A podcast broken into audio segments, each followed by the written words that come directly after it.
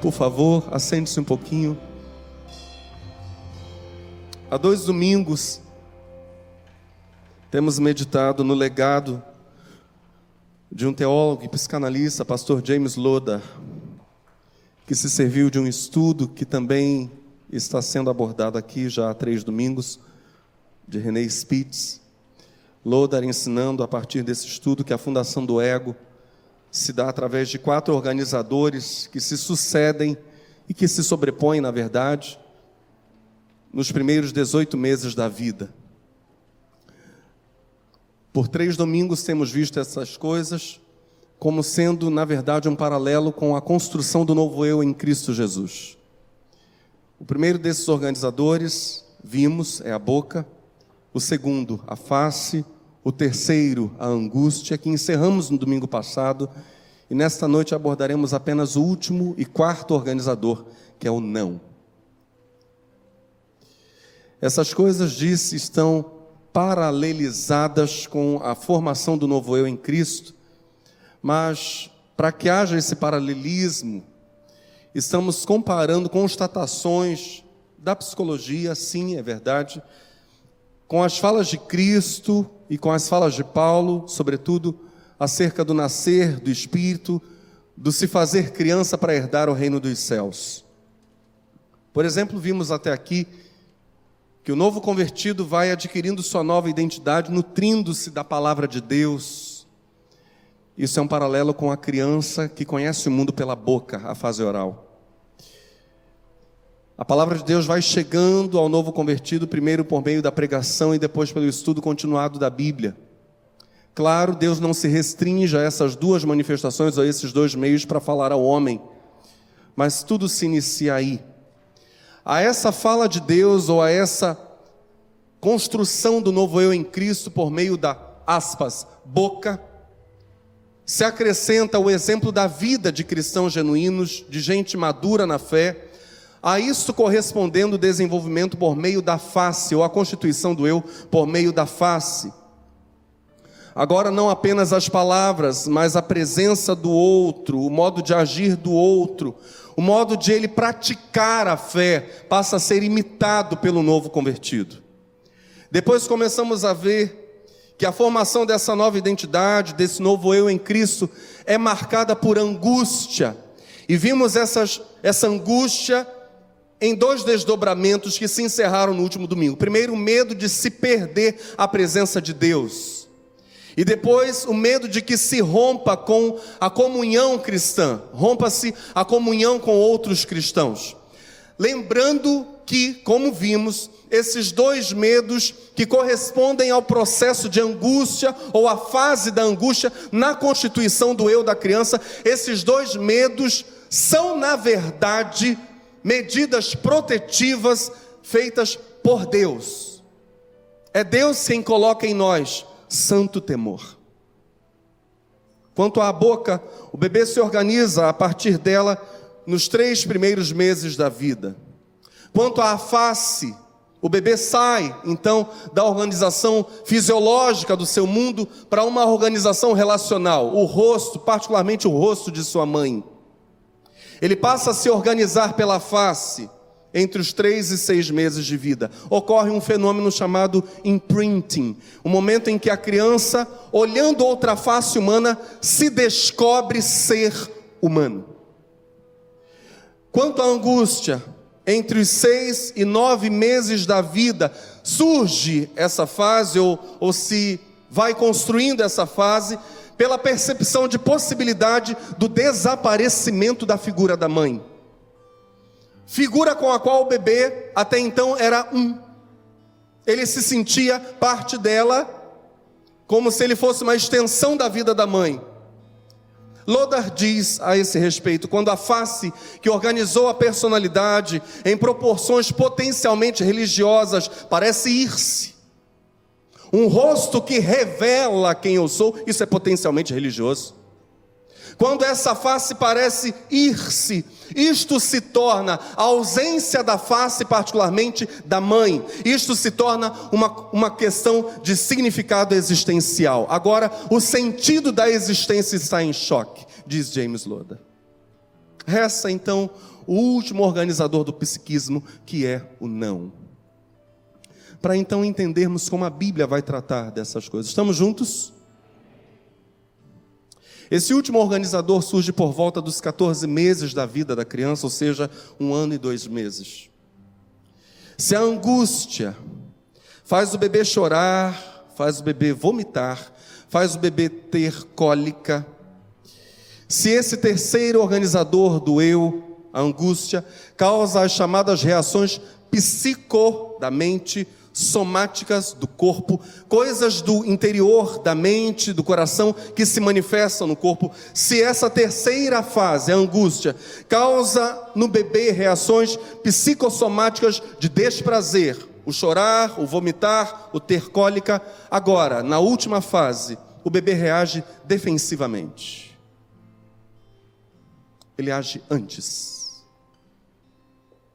Passa a se manifestar nele um mecanismo de formação reativa. Ele sente, ele diz, presta atenção, ele sente, ele diz, ele faz exatamente o contrário do que ele deseja. Mas com a mesma energia com que ele atuaria se atendesse ao primeiro impulso, àquilo que ele efetivamente está sentindo. Por causa da angústia, pela possibilidade do não dos pais, a criança reage contrariamente ao seu próprio desejo. Ela se habilita a dizer não, com energia, com determinação, antes que os seus cuidadores lhe digam não. Interessante que isso não é mera e simples imitação da atitude dos pais, não se trata disso. Mas o ego que está se construindo, ele se lembra talvez do evento do nascimento, quando a psicanálise e a psicologia vão dizer que nascer é o primeiro grande trauma da criança. Porque ali a criança passa pela experiência da possibilidade de não existência. Nascer é uma batalha, nascer é um milagre, mas um milagre custoso para o bebê, particularmente quando a gente fala de parto normal. Talvez agora, lembrando-se disso, de algum modo, a mente humana age com energia, age com determinação, dizendo que ela precisa se proteger, porque talvez surja um não dos pais. Ali, pelo não, pela negação, a criança vai se sentir distinta do mundo, alguém efetivamente separado de sua mãe, particularmente. Essa quarta e última fase, sobre ela James Lodar brinca dizendo que ela é a formação do centro emergente da personalidade, mas não deixa de ser um centro de emergência.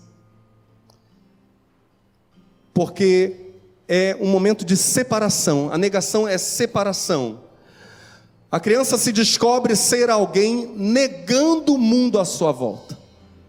Não é por um acordo, é por uma negação. Essa quarta e última fase de constituição do ego, além de ser uma fase formativa, é, claro, uma fase caótica. Ela traz um caos consigo ela nada mais é que outra manifestação da angústia. Então, se a formação do ego, olhando lá para a primeira fase, sai da experiência ou do padrão fisiológico da boca para o padrão relacional da face, evolui para isso, igualmente o padrão fisiológico da angústia, que se expressa em chorar, que se expressa em febre, que se expressa em desarranjo, evolui para um padrão relacional, também sai de um padrão fisiológico para um padrão relacional quando a criança vai dizer não. Em se tratando do novo convertido, ele avança de seguir as palavras, mere simplesmente, para seguir as palavras imitando as ações, sai da boca para a face. Mas também é possível avançar do medo de se perder a presença de Deus, do medo de que se rompa a comunhão com os irmãos para ações, olha só, que justamente parecem ser a negação desses medos. Ações que parecem negar a angústia. Entra em ação a natureza pecaminosa, caída, a semente do pecado em nós, e que ironia! ela entra em ação aproveitando-se da natureza bondosa da graça de Deus. A natureza pecaminosa se manifesta tentando fazer com que nós testemos a graça, desprezando a graça. Que graça? A graça que se manifestou justamente por meio da comunhão com Cristo e com os irmãos. Essa graça de ter comunhão com Cristo, algo novo pelo novo nascimento, pela fé em Jesus, de se ter comunhão com os irmãos, a família de Deus, algo novo por causa da, da comunhão cristã, perdão, da comunhão com Cristo. Isso será, por vezes, usado pelo mal, justamente para desprezarmos a comunhão com Cristo e a comunhão com os irmãos. O pecado vai nos incitar ao abuso da graça pelo teste. Isso faz parte da construção do eu. Pensando no bebê, e a gente vai ficar fazendo essas transições, pensando no bebê, na fase do não, ele não fica mais chorando descontroladamente, por exemplo, quando a mãe se ausenta um pouco e o deixa sozinho. Quando o pai chega perto do bebê e oferece colo, na fase do não, e eu cansei de ver isso, cansamos de ver isso. Você sabe que ele quer um colinho, que ele quer um denguinho, que ela quer um colinho, que ela quer um denguinho. Você oferece o colinho e o bebê responde: não. Exatamente isso. Quando o pai oferece o colo, ele responde não, ainda que queira muito ir para o colo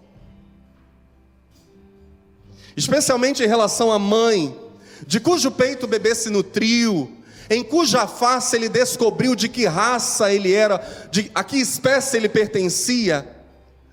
Especialmente em relação à mãe, o bebê dará sinais de uma falsa autonomia.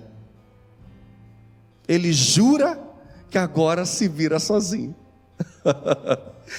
ele não sabe nem trocar a fraldinha dele. Ele não sabe nem fazer todas as coisas tranquilamente, por vezes, no vaso sanitário, no piniquinho. Mas ele jura que é independente. Fulaninho vem aqui tomar banho. Não. Fulaninho vem aqui papar. Não. Quantos pais e mães já viveram isso aí? Não é assim? O bebê manifestará sinais de falsa autonomia é a construção do eu. Se os pais não entenderem que essa reação ocorre, olha só, não porque o bebê não precise, ou porque o bebê não queira mais a presença contínua, especialmente da mãe, mas porque o ego dele está numa tentativa desajeitada de se antecipar ao sofrimento, tentando sepultar, tentando sepultar a face amada, especialmente a face da mãe que o nutriu. Se os pais não entenderem que essa reação ocorre porque o ego está desajeitadamente querendo antecipar-se ao sofrimento, papai e mamãe poderão errar na missão da paternidade ou da maternidade, tornando-se pai e mãe ausentes eles vão se enganar. A construção do eu traz suas armadilhas. Mas se eles entenderem que o não é no bebê e pro bebê mesmo, uma manifestação contraditória.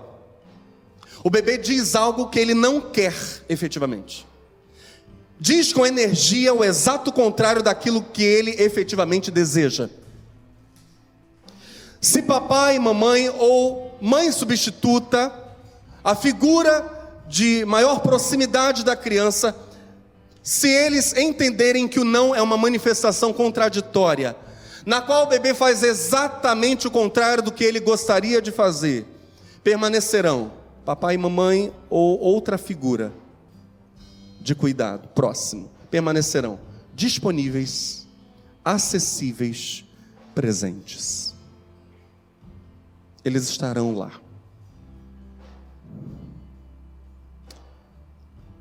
Não vamos voltar ao que foi ministrado aqui na série de mensagens Família Maneira de Deus.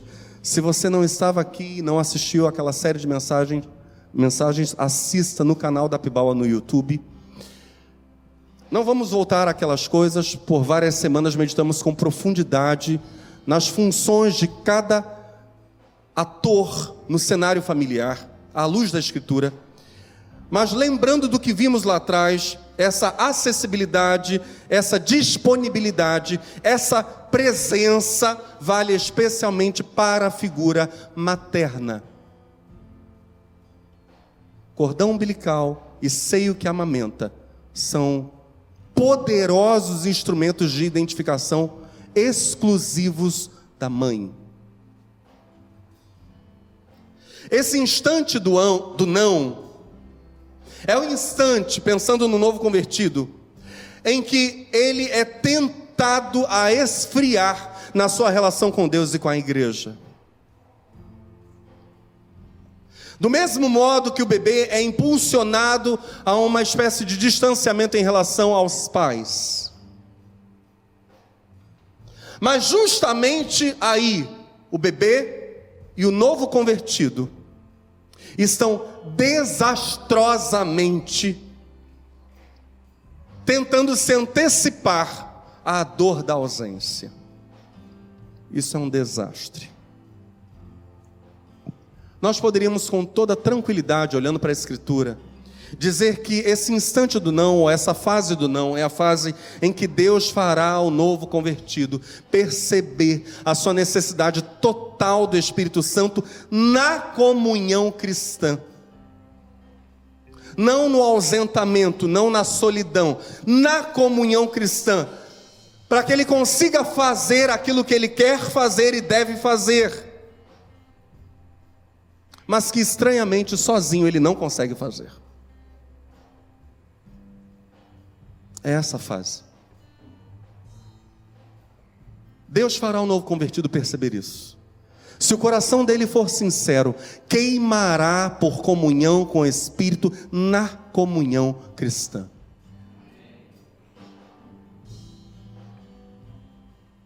Essa é a etapa também em que as teorias psicológicas, não são poucas, psicológicas, sociológicas, que ignoram o fundamento teológico da existência humana, afundam. Essa é a hora em que várias teorias naufragam. Porque essas teorias, se não se basearem num fundamento teológico da existência, presta muita atenção nisso. Por isso, graças a Deus, tive o privilégio de, durante o mestrado, unir psicologia e teologia. Ao examinar algumas coisas da psicologia, ficou muito claro para mim que aqueles elementos não poderiam ter solidez fora de uma base teológica. Eles eram fracos, eles eram limitados em vários aspectos. Presta muita atenção nisso. Nesse momento do não, nessa etapa do não, várias teorias psicológicas que ignoram o fundamento teológico, o fundamento bíblico da existência humana afundam. Por quê?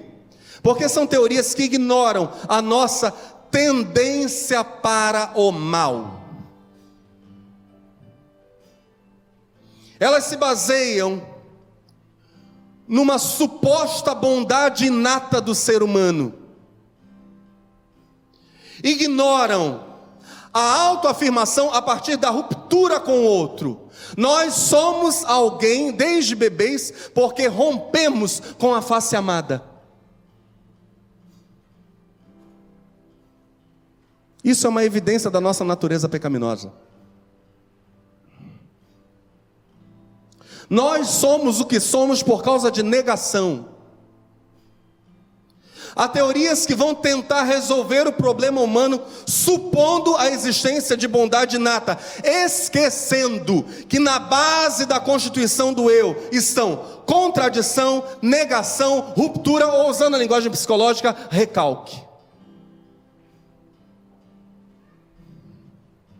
Na fase adulta, essa negação que se serviu ou foi usada como fundamento de quem somos. Essa negação vai assumir formas muito sofisticadas na fase adulta. É a hipocrisia, é o cinismo, a indiferença, a solidão, a depressão, etc.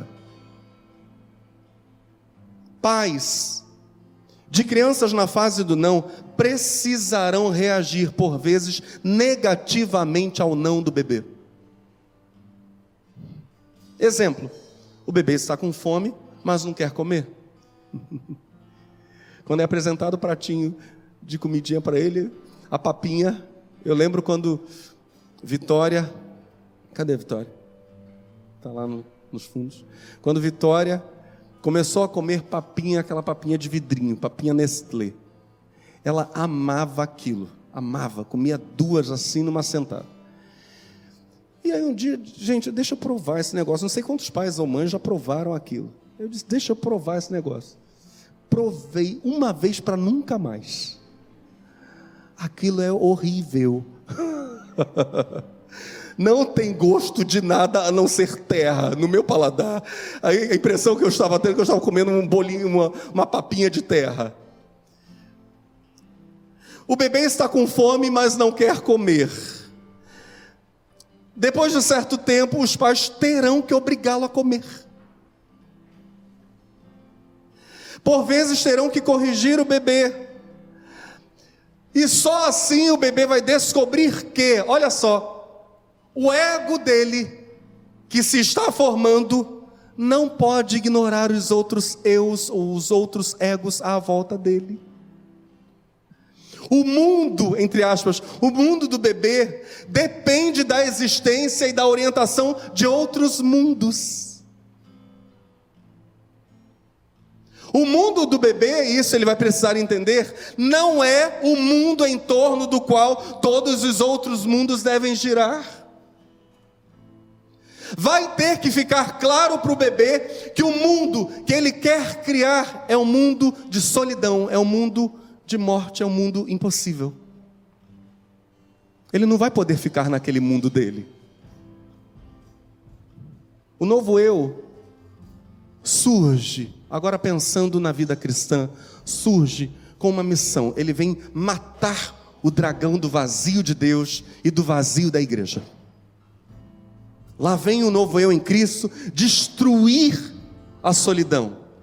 Mas aí, a natureza pecaminosa vai tentar usar justamente a sensação de preenchimento, de alegria que o novo convertido tem com o novo eu, e vai tentar, por toda a lei, mergulhar no novo convertido no vazio da falsa autonomia. Você já está tão cheio de Deus, mal sabe ele que isso aconteceu por causa da comunhão. Agora você está tão bem que você pode caminhar sozinho. É a natureza pecaminosa falando. Se servindo do que Deus está fazendo. Lembra o que Paulo falou? O pecado, para se mostrar absurdamente maligno, pegou a lei de Deus, que é boa, e usando a lei de Deus, me matou e eu morri. É isso. É a natureza pecaminosa matando o homem a partir da graça. Mas aí a Bíblia Quantos amam a Bíblia? Oh, palavra maravilhosa é a Bíblia, palavra de Deus.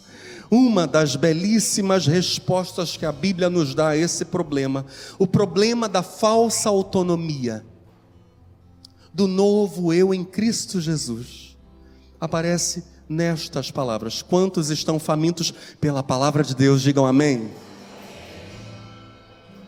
1 de João capítulo 5, a partir do verso 5 diz assim: e esta é a mensagem que dele ouvimos e vos anunciamos: que Deus é luz. E não há nele treva nenhuma. Se dissermos que temos comunhão com Ele e andamos em trevas, mentimos e não praticamos a verdade.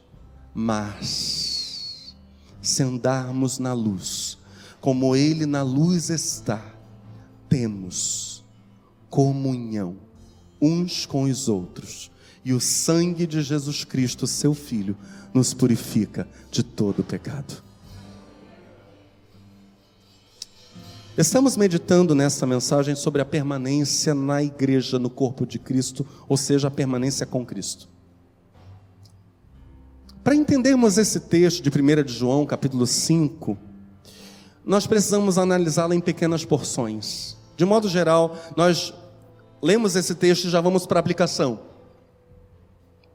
Precisamos andar em comunhão com os nossos irmãos. É verdade isso. Mas vamos primeiro entender do que João está falando aqui, antes de aplicarmos o texto. João, o apóstolo, que no início do Evangelho, o Evangelho de João, o quarto Evangelho, nos fala de Jesus como o Verbo, o Logos. Agora diz para nós que Deus é luz. Diga comigo, Deus é luz. Mas João não diz apenas isso. No verso 5 ele afirma: Esta é a mensagem que dele ouvimos e vos anunciamos: que Deus é luz. Isso está dito no verso 5, mas no verso 7 há outra realidade revelada por João acerca de Deus. Verso 7: Mas se andarmos na luz, como Ele na luz está, então diga comigo: Deus está na luz. João diz para nós que Deus é luz, não apenas isto. Deus é luz que está na luz. Vamos fazer uma analogia para tentarmos compreender claramente essas coisas. Vamos voltar no tempo, dois mil anos atrás, mais ou menos, quando João está escrevendo essas coisas. Das principais fontes de iluminação artificial que João conhecia encontra-se, sem dúvida, ou encontrava-se, o pavio. Um pavio. Um pedacinho de lã ou outro tecido enroladinho, imerso em óleo, normalmente azeite de oliva, num recipiente, normalmente de barro. É aceso aquele pavio. Isso, por exemplo, é chamado por Jesus de candeia. Essa é uma das principais fontes de iluminação artificial que certamente João conhecia o pavio. Nós também ainda fazemos uso de pavio para iluminação. Estamos falando da vela. Se olhamos para uma vela acesa, um pavio aceso de uma vela, nós vemos um cordão preto envolto em luz. Nós não temos nessa figura um cordão preto envolto em luz, nós não temos algo que se ajusta à fala de João. Porque para ele, Deus não apenas tem luz, Deus não apenas está envolto em luz, Deus é luz. O pavio aceso é uma coisa preta envolta em luz. O pavio aceso não serve para nós como comparativo. Descartamos. Vamos para outra analogia. Se João olhasse para uma das principais fontes de luz natural, que aparece quase todas as noites, estamos nos referindo à lua, uma grande fonte de luz natural. Se João olhasse para a lua, veria um globo de luz cercado de trevas. Isso também não se ajusta à fala de João sobre Deus. Porque para João, Deus não apenas é luz, Deus é luz envolto em luz. Ele é luz e está na luz. Descartamos nossa segunda comparação. Vamos para a terceira. Terceira e última. O que já diz que essa vai chegar mais perto.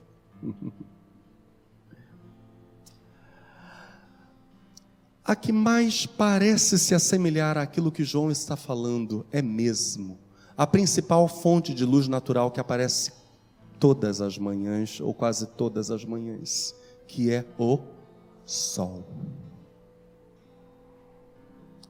Ele aparece como um globo de luz, emanando luz por todos os lados. A partir do sol não há trevas, é luz. Particularmente se nós olharmos com os olhos assim, entreabertos ou entrefechados, talvez nós vejamos ainda mais acentuado esse fenômeno da emanação da luz do sol. O sol parece um globo de luz emanando luz violentamente pelo universo. Pensemos no que João fala para nós em 1 João 5, versos 5 e 7. Para ele, para João, Deus é luz, habitando na, com um detalhe, a luz que necessariamente emana dele mesmo. Não pode haver uma luz exterior a Deus que o ilumine. Isso seria uma negação da divindade do Senhor. Deus é luz, habitando na luz que emana dele mesmo, assim como o sol. Não há uma luz externa a Deus, a luz que o rodeia, dele mesmo emana. E João afirma no verso 7: Mas, vamos dizer juntos, mas, se andarmos na luz, como ele na luz está, do que João está falando ao referir-se a nós. Temos duas possibilidades, talvez. Preste atenção. Um, assim como Deus está rodeado da luz que Ele mesmo emana, é possível andarmos na luz que emana de nós, porque nos tornamos pela fé no dizer de Jesus, a própria luz de Deus no mundo.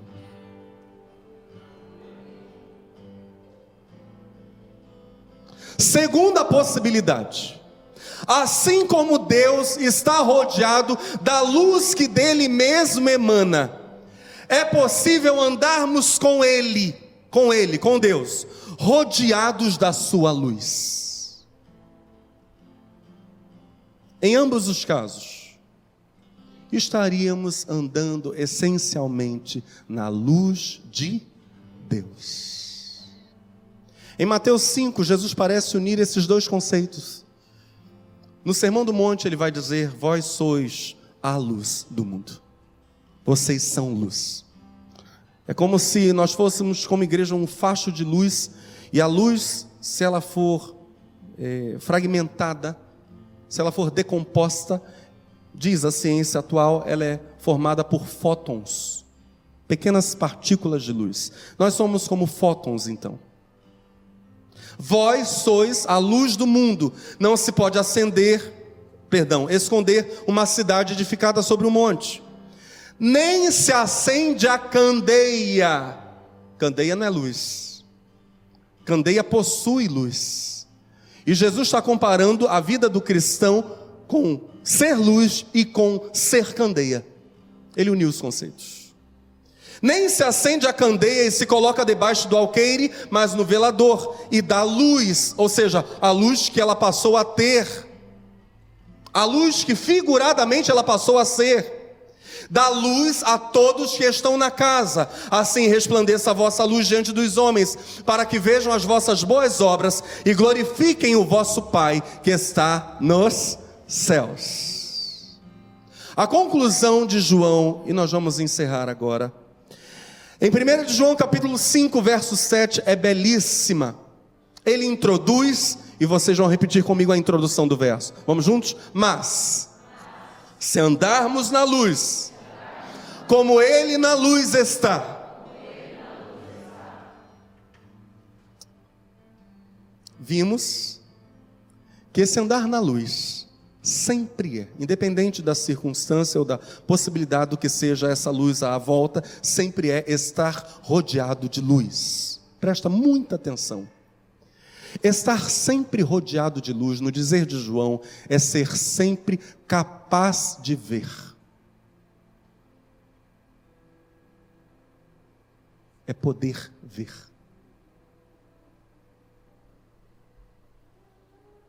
João disse: quem anda nas trevas não vê. O ser humano é coruja. O ser humano precisa de muita luz.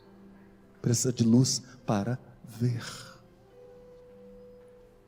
Para João, além de só ser possível ver por causa da luz, é estando rodeado de luz que o crente é capaz de ver, porque quem anda nas trevas não vê. Para João, só existe aquilo que se vê.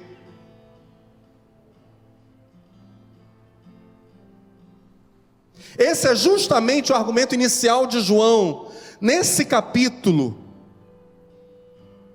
1, 1 João 5, perdão, 1, de 5 a 9 foi o que lemos. E aqui eu faço uma correção, não estamos lendo capítulo 5, mas capítulo 1.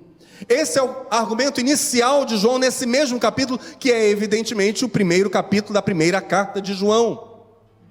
Ele inicia o capítulo dizendo: O que era desde o princípio, era é conjugação do verbo ser. O que era desde o princípio, o que vimos com os nossos olhos, o que temos contemplado e as nossas mãos tocaram da palavra da vida, porque a vida foi manifestada e nós a vimos e testificamos dela e vos anunciamos a vida eterna que estava com o Pai e nos foi manifestada. O que vimos e ouvimos isso vos anunciamos. Para que também tenhais comunhão conosco. E a nossa comunhão é com o Pai e com o seu Filho Jesus Cristo. João está dizendo: Eu vi, é real. Existe, eu vi, eu vi, eu toquei, existe. O argumento de João é: existe aquilo que se vê, Estamos juntos no pensamento?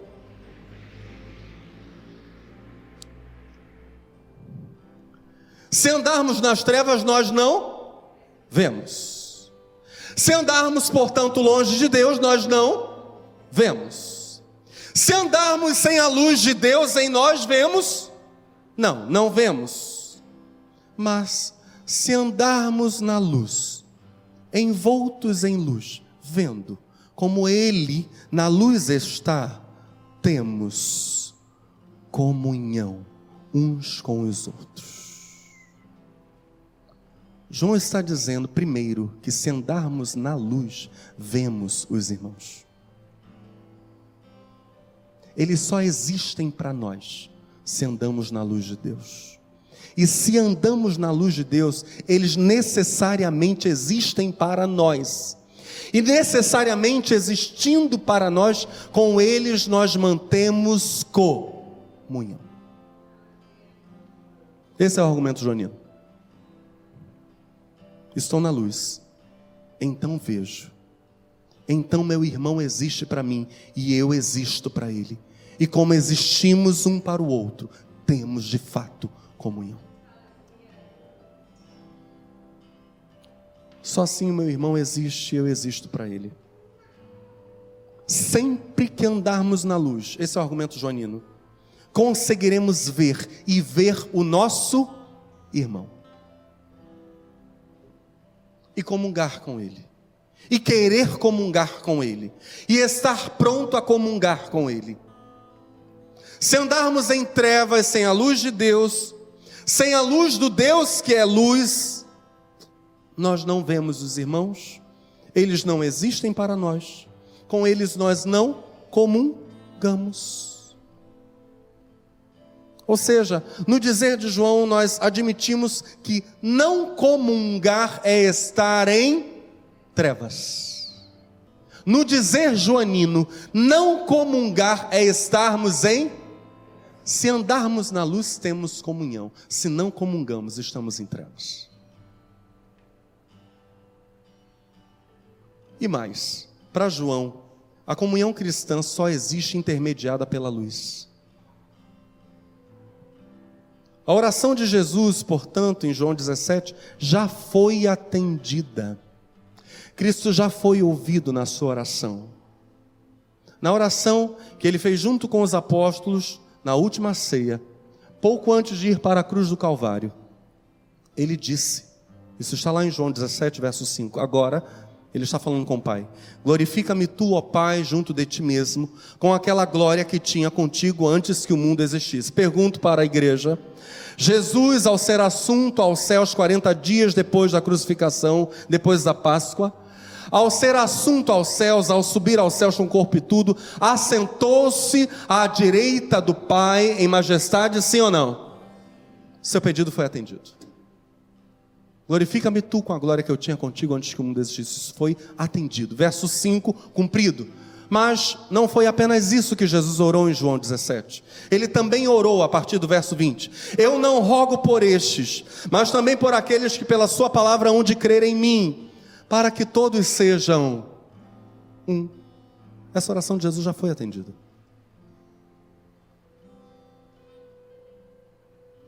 Os verdadeiramente cristãos em comunhão com o Pai necessariamente comungam uns com os outros. Jesus foi ouvido. Não foi só o verso 5 que se cumpriu. A igreja de Cristo espalhada no mundo é a prova de que toda a oração que Jesus fez em João 17 se cumpriu. Boa parte dela está cumprida. Há alguns aspectos que ainda irão se realizar. Mas a igreja é a prova de que a oração se cumpriu. Foi atendida.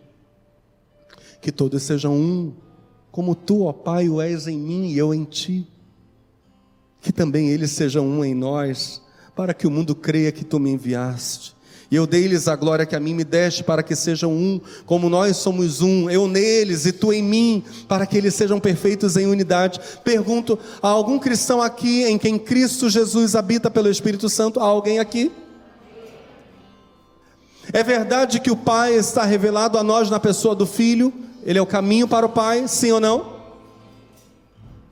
Então, quando Jesus diz, eu neles e tu em mim, para que eles sejam perfeitos em unidade, essas coisas estão realizadas na igreja de Cristo, sim ou não?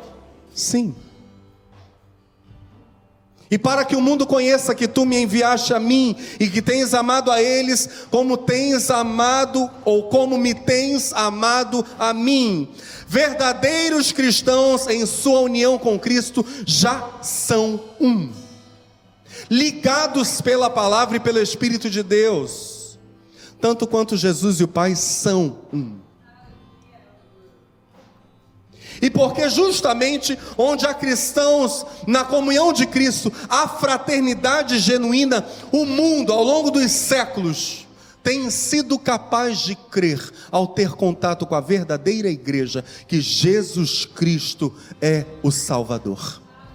Bonhoeffer escreveu: Por se fundamentar unicamente em Cristo, a comunhão cristã é uma realidade espiritual e não psíquica. Não é coisa da mente humana constru... que possa ser construída por mente humana. Não dá para construir isso pela mente humana. Nisso, diz Dietrich Bonhoeffer, ela se distingue fundamentalmente de todas as demais comunhões. Por Cristo estar entre mim e o outro, porque eu só posso ver o outro por causa da luz de Deus, que é Cristo mesmo. Eu não consigo realizar comunhão imediata com Ele.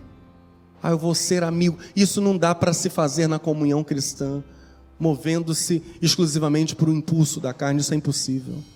Não haverá comunhão cristã, haverá comunhão psíquica. Daqui a 73 dias, eu quero encerrar exemplificando isso. Vou pedir para os instrumentos pararem um pouquinho, por favor. Daqui a 73 dias, numa quarta-feira, dia 19 de agosto, eu e minha esposa, essa mulher belíssima, para quem não conhece, que está aqui à minha esquerda, completaremos 20 anos de consagração ao pastorado. Agora, quarta-feira, 19 de agosto. Antes de sermos consagrados ao pastorado, aqui neste altar, em 19 de agosto de 2000, portanto, eu fiz uma oração. Eu disse ao Senhor: Senhor, dá-me um coração pastoral. De algum modo, o meu coração sabia, de algum modo, uma parte de mim sabia, que o cuidado pastoral, que é uma das manifestações da comunhão cristã, não é uma realidade psíquica. Não é coisa que se constrói na força da mente, da inteligência, do ser simpático, do ser legal. Não funciona assim. Aqui no altar, os pastores que vieram para a consagração, que participaram do concílio examinatório que foi realizado no prédio da Convenção Batista em Campo Grande. Os pastores impuseram as mãos sobre mim e minha esposa, nós estávamos de joelhos aqui. E oraram. Depois, ou enquanto eles oravam, eu senti algo absolutamente sobrenatural. Meu coração parecia que explodir dentro do meu peito queimava com violência dentro de mim, queimava. Um desejo puro, sincero, quente, de abraçar e beijar a face de absolutamente todas as pessoas que eu visse. Todas, todas. Isso incluía as que me tinham feito mal, isso incluía as que ainda não tinham me feito bem nenhum, particularmente. Todas. Hoje é muito claro para mim que esse é um dos aspectos do coração de Jesus. O sumo pastor. E meu amor por todos, por causa disso mesmo, remeteria as pessoas que eu abraçasse ou beijasse, remeteria as pessoas a Jesus Cristo. Assim é a comunhão cristã.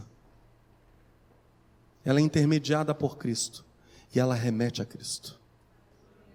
Quem experimenta a comunhão no corpo de Cristo, porque se uniu ao Senhor, e consequentemente se uniu a outra pessoa que também se uniu ao Senhor, vive uma realidade que não é psíquica, não é uma questão psíquica, é uma realidade espiritual profunda essas pessoas estão em Cristo inseparavelmente unidas.